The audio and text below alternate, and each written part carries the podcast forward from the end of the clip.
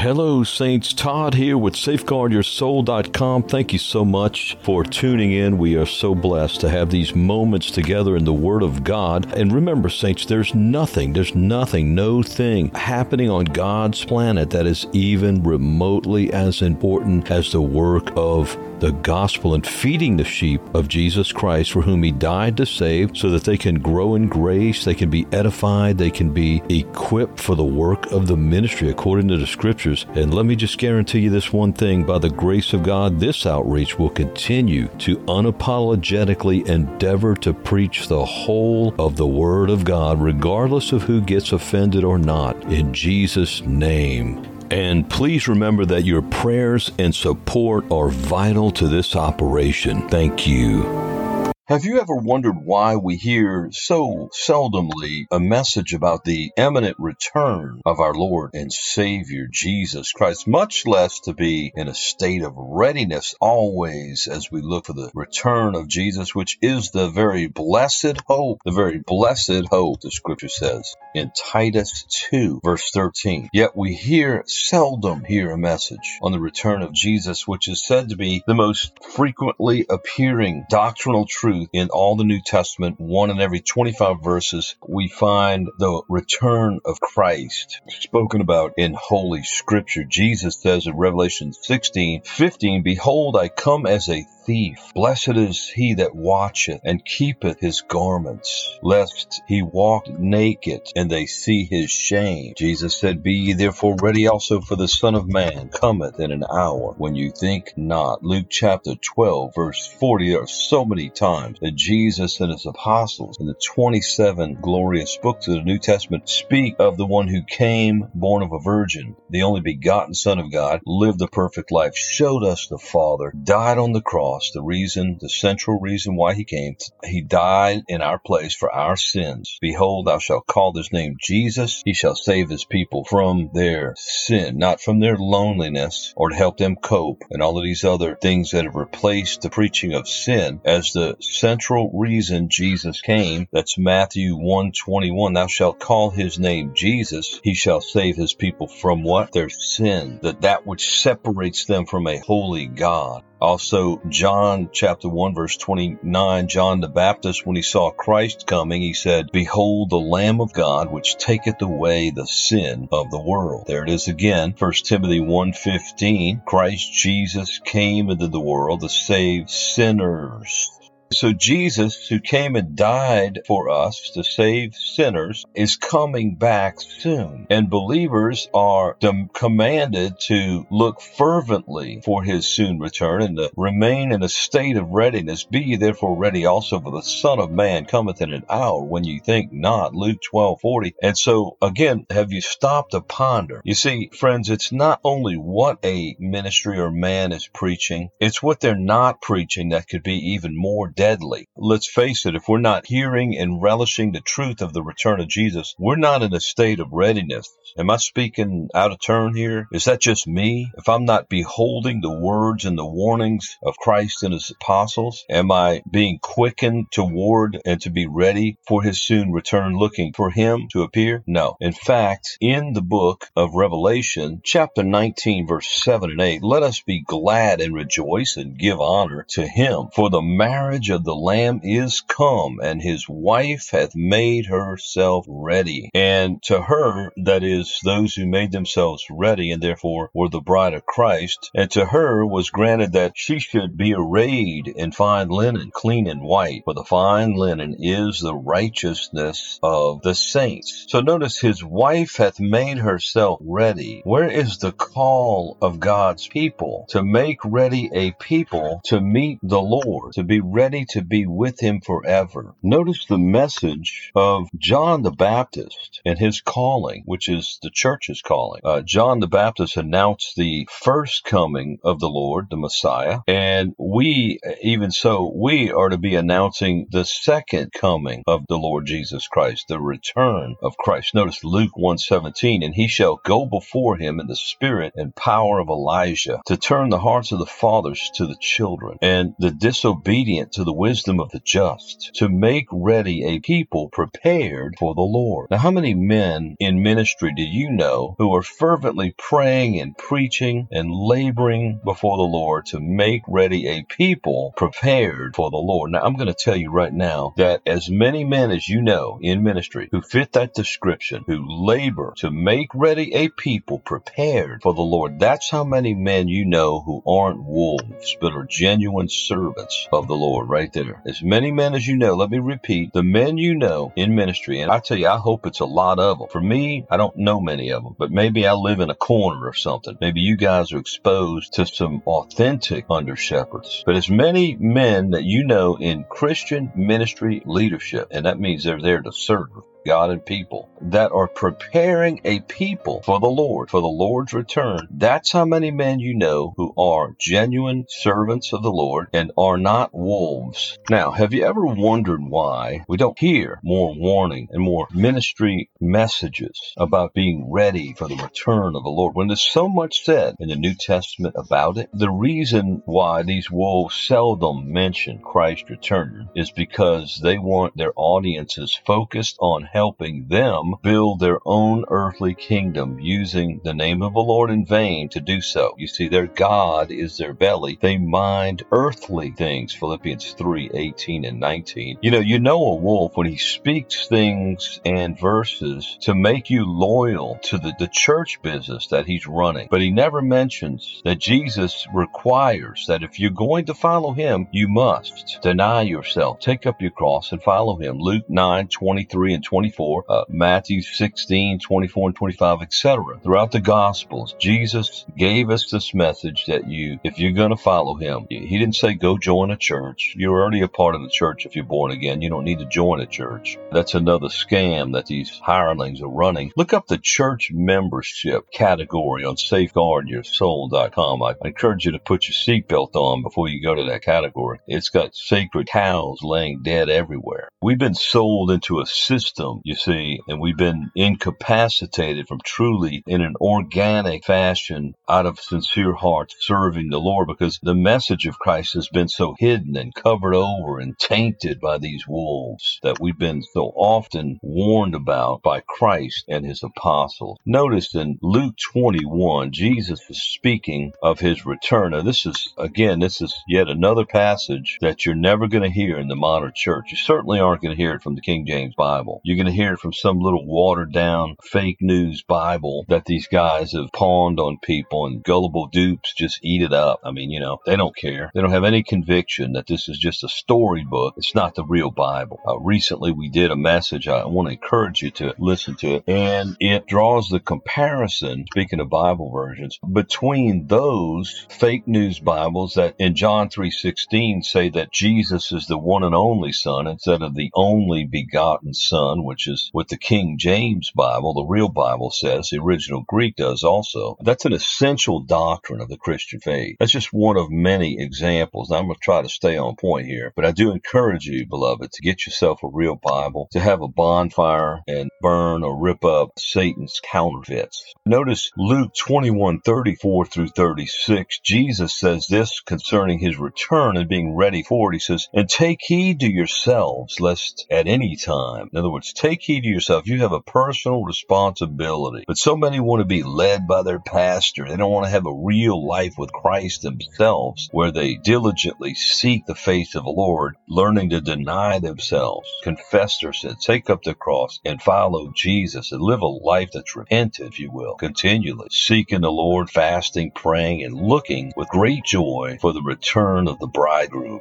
And he is coming for those that are looking for him. Hebrews nine twenty-eight. Are you, beloved, looking for him? Or have you been covered over and sown into a life of, uh, or sold into a life of lukewarmness, thinking that somehow going to church on Sunday actually takes the place of a real walk with Christ? That right there would account for over ninety percent, in my estimation, of those who claim to be Christians in America. Now, a lot of them aren't even born again, so they're not Christians at all. But of the ones that have been born again, Satan has done his work to put them into a lukewarm state of somehow believing that church attendance is what God requires of them, and that's the extent of their so-called Christianity. That is absolutely tragic, and it spells one thing, apostasy, Ichabod. But you, my friend, are listening to this message by no accident. God is calling you to get before him, to come unto me, Jesus said, to come to him, to get alone with him and to talk to him and to repent. That means to turn back to him and confess openly your sins before him. You have not put him first, that you've had idols of the heart and have committed spiritual adultery on him by removing the affections of your heart away from him and onto anything else. So Jesus says concerning his return and being ready for it, Luke twenty-one, thirty-four through thirty-six, and take heed to yourselves, lest at any time your hearts be overcharged, that means weighed down with surfeiting, overindulgence, overeating, and drunkenness, and cares of this life, and so that day come upon you unawares. For as a snare or a trap shall it come on all them that dwell on the face of the whole earth. Watch ye therefore, and pray always, that you may be accounted worthy to escape all these things that shall come to pass,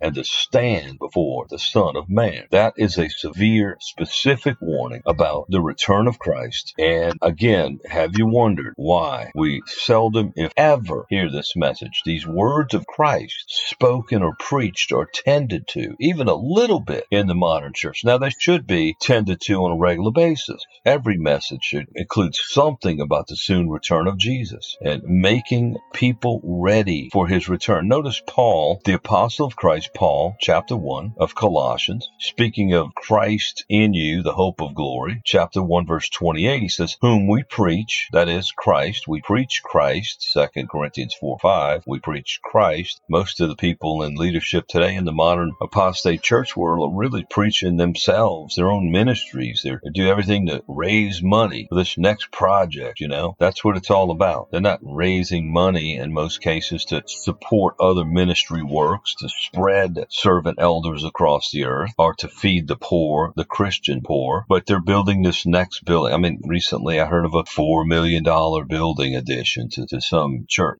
Some church has already got more tens of millions of dollars in, in property. Don't even think that that would be Jesus doing that. Jesus and his apostles never raised one red cent to build a physical building. They went to the people. Notice Colossians one twenty-eight, Paul says, whom we preach, Jesus, that is, we preach, warning every man and teaching every man in all wisdom, that we may present every man perfect in Christ. So Paul's goal that he strived for, notice verse twenty-nine, whereunto I also labor, striving according to his working, which worketh in me mightily. In other words, the, the working of the Spirit of Christ, the Holy Ghost in Paul, worked mightily in him. To do what? To warn every man. If he's not warning, he doesn't care. You see, Jesus and his apostles warned over and over about false prophets. Many false prophets shall arise and shall deceive many. Matthew twenty-four, eleven. We're talking about, in the context of this message, how everyone that's not warning others and preparing them for the return of Christ is absolutely misleading them and is a deceiver. So Paul said the Holy Ghost worked him in him to preach Christ, to warn every man, to teach them in all wisdom, that we may present every man perfect in Christ. We call this the P W T verse. Preach, warn, teach. It's all right there in the first line. Preach, warning, every man, and teaching. That's the summation of a true under-shepherd. He fervently preaches. He's anointed by the Holy Ghost, given over to Christ in the daily cross, to preach Christ, to warn men that Christ is coming, and to be ready, and for, to beware of false prophets, and teaching them the word of God in all wisdom. That's Colossians Colossians one twenty-eight and the surrounding text. I want to encourage you to make that a matter of prayerful study. Also, Second Corinthians seven, one, the great apostle Paul warns, he says, having therefore these promises, dearly beloved. Which promises? Well, the ones that he spoke of preceding chapter seven, verse one, about coming out from among them and being ye separate, beginning in verse fourteen of the sixth chapter, to not be unequally yoked together with unbelievers, to understand that you cannot be yoked with Christ and Belial, who is Satan. You cannot have an agreement with idols if you're the temple of God. And it's only then that you meet these conditions. Yes, condition. God requires it of you, and he gave you the grace to do it. And if you refuse, it's out of pure rebellion, and you will be damned irrevocably. It's only then, if you meet these conditions, that God will be a father unto you, verse eighteen, and you shall be his sons and daughters. Then he says in the next words, having therefore these promises, dearly beloved, let us cleanse ourselves from all filth, not just some, but all filthiness of the flesh and spirit, perfecting holiness in the fear of God. Notice, it is, you know, Jesus is coming back for those who are holy before him. Remember, follow peace with all men and holiness, without which no man shall see the Lord, Hebrews twelve fourteen. Then he speaks about fornication in verse fifteen, Hebrews twelve fourteen and fifteen. Jesus is coming back for a people without spot or blemish or any such thing, but a people that is holy before him. Ephesians five twenty-five through twenty-seven. Again, Hebrews twelve fourteen, follow peace with all men and holiness, without which no man shall see the Lord. How is it that we could call ourselves deceitfully and dishonestly true under shepherds, and we're not preaching holiness, much less to perfect holiness in the fear of God? Second Corinthians seven one. Wow, perfecting holiness. So Paul says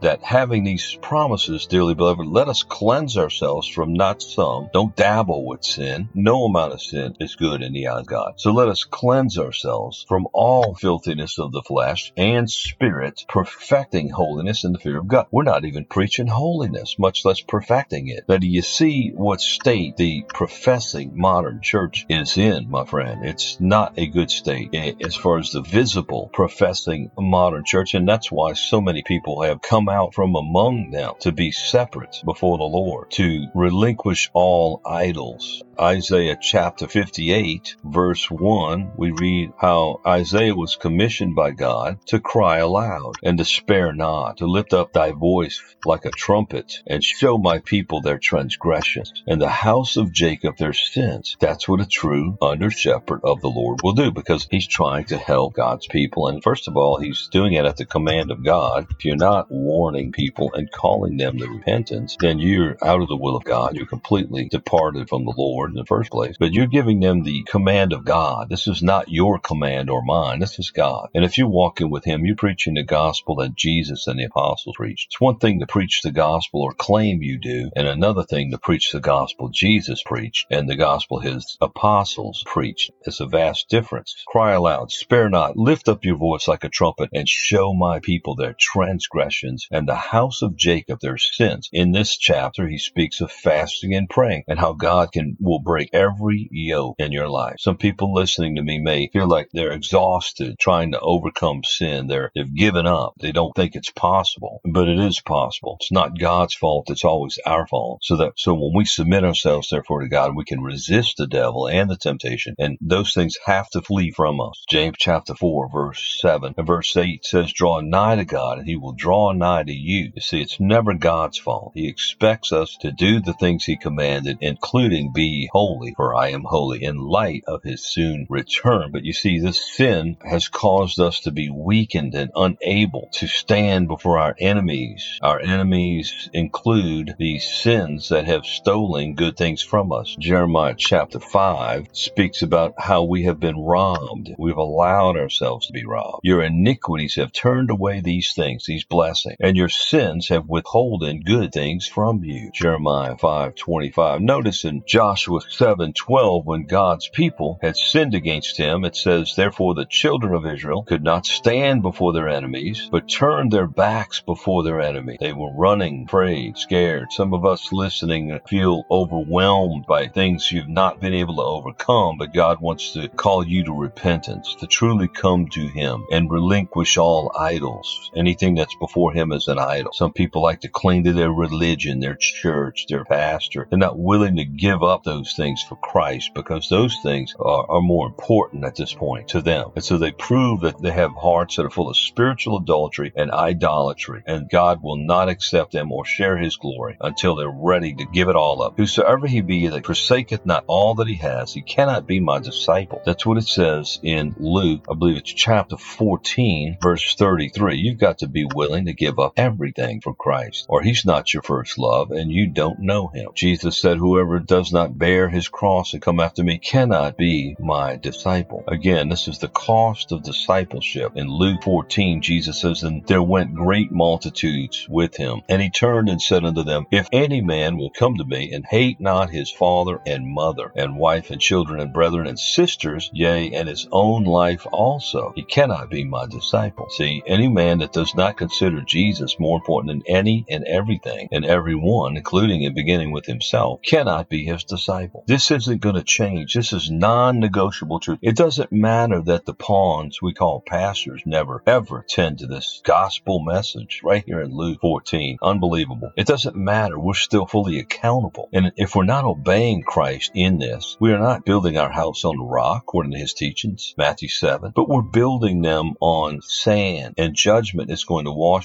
our house, our foundation away, and we're going to be wiped out right into eternal damnation. It's going to be too late. Jesus says to dig deep and found or ground and establish your house upon a rock. Luke six, I believe it's forty-six through forty-nine. Notice verse twenty-seven, whosoever does not bear his cross and come after me cannot be my disciple. Luke fourteen twenty-eight. For which of you intending to build a tower sitteth not down first and counteth the cost, whether he have sufficient to finish it, lest haply after he hath laid the foundation and is not able to finish it, all that behold it begin to mock him, saying, this man began to build and was not able to finish. Or what king going to make war against another king sitteth not down first and consulteth whether he be able with ten thousand to meet him that cometh against him with twenty thousand. Or else, while the other is yet a great way off, he sendeth an embassage, and desireth conditions of peace. So likewise, whosoever he be of you, that forsaketh not all that he hath, he cannot be my disciple. What is it that we're not willing to forsake for the Lord, that would keep us from truly knowing him and being with him eternally? What is it that's more important to Christ in our lives today? Who is it? What is it? God's people, as we read in Joshua seven twelve, were not able to stand before the people because they, they would not destroy the accursed thing, the idolatrous items and heart idols, which is spoken about in Ezekiel fourteen three, the idols of the heart. What is it that we're not willing to give up? Well, for them, they wouldn't repent, and therefore they were not able to stand before their enemies, but, but were rather being conquered by their enemies. Is there a sin that's conquering you, my friend? Is there a sin that has dominion over you instead of you having dominion over it? If so, it's because true repentance has not been rendered. When you truly repent before the Lord, he is going to give you the grace, and he's going to give you his Holy Ghost to break the yokes of the things that have once bound you and to make you free. Whom the Son hath made free, he's free indeed. And if the Son is not making you free, you're not right with him. You might have been right with him in the past, but Jesus said to those that believed on him that they must continue in his word, then they would be made free. If they continued in his word, then Then you shall be made free. You be my disciples, and the truth will make you free. The truth alone doesn't make you free. You got to obey the truth, he's saying there. And whom the Son has free, if you're Jesus' child, you're free indeed. You're not bound by sin. If any man be in Christ, he is a new creature. Old things are passed away, and all things have become new. All things are of God, not of self and sin. Ezekiel fourteen three, as we close. Son of man, these men have set up their idols in their hearts. Idolatry is a sin of the heart. It's a state of the heart that refuses to relinquish anything that stands in your way before the Lord. Better yet, to just turn your life and your heart to the Lord. To seek the Lord and his strength, to seek his face continually. First Chronicles sixteen eleven. Son of man, these men have set up their idols. The, the children of Israel were idolatrous. Speaking of the elders also, supposed leaders of the people of God. They have set up their idols in their heart and put the stumbling block of their iniquity before their face. Should I be in Required of at all by them? Of course not. And God, again, will not share his glory with any other. It's either all of Christ or none of Christ. One of the places we read that is Isaiah forty-two eight. I am the Lord, that is my name, and my glory will I not give to another, neither my praise to graven images or idols. God is jealous. Exodus thirty-four fourteen. His name is jealous, for thou shalt worship no other God, for the Lord whose name is jealous with a capital J Isaiah is a jealous God. To the Ephesians, Jesus told them that they had to repent. That means they were in danger of hellfire. Make no mistake. Revelation two, four, and five as we close. Nevertheless, I have somewhat against thee, because thou hast left thy first love. Remember, therefore, from whence thou art fallen, and repent, and do the first works. Or else I will come unto thee quickly, and will remove thy candlestick out of his place, except thou repent. And that's what he said in Luke thirteen. Except you repent, you shall all likewise perish. Now, let me encourage you, beloved, before the sun goes down today, or before the day has expired, if you will, that you will get before the Lord, and you will cry out to him. Hosea fourteen, one and two. Here it is. God gives you specific instructions on how to come before him, and he does want you. He delights in you. He will, if you come to him. He does. He's not willing that you would perish. O Israel, return unto the Lord thy God, for thou hast fallen by thy iniquity. Take with you words and turn to the Lord. Take word. Come before God. Say the things you need to say, God. He already knows them, but you need to speak them. Otherwise, this wouldn't be right here in his word. Also, the New Testament says, confess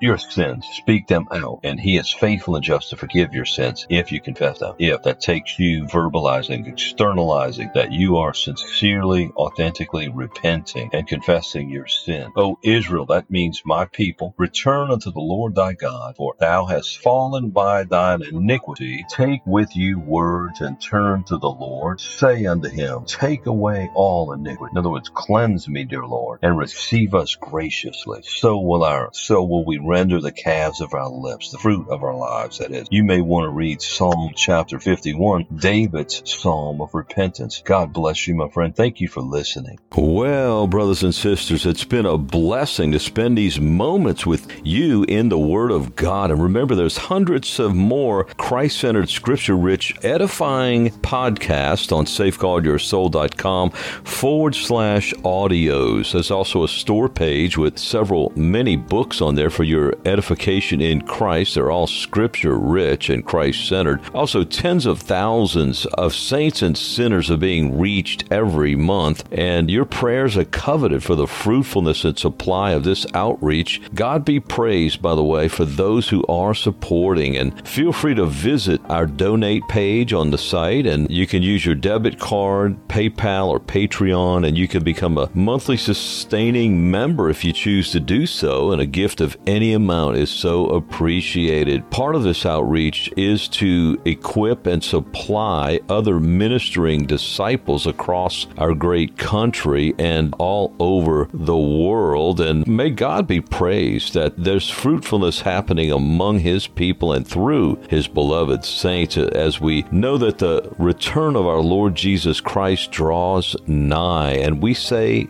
together in the words of Revelation twenty-two, even so, come, Lord Jesus. Amen.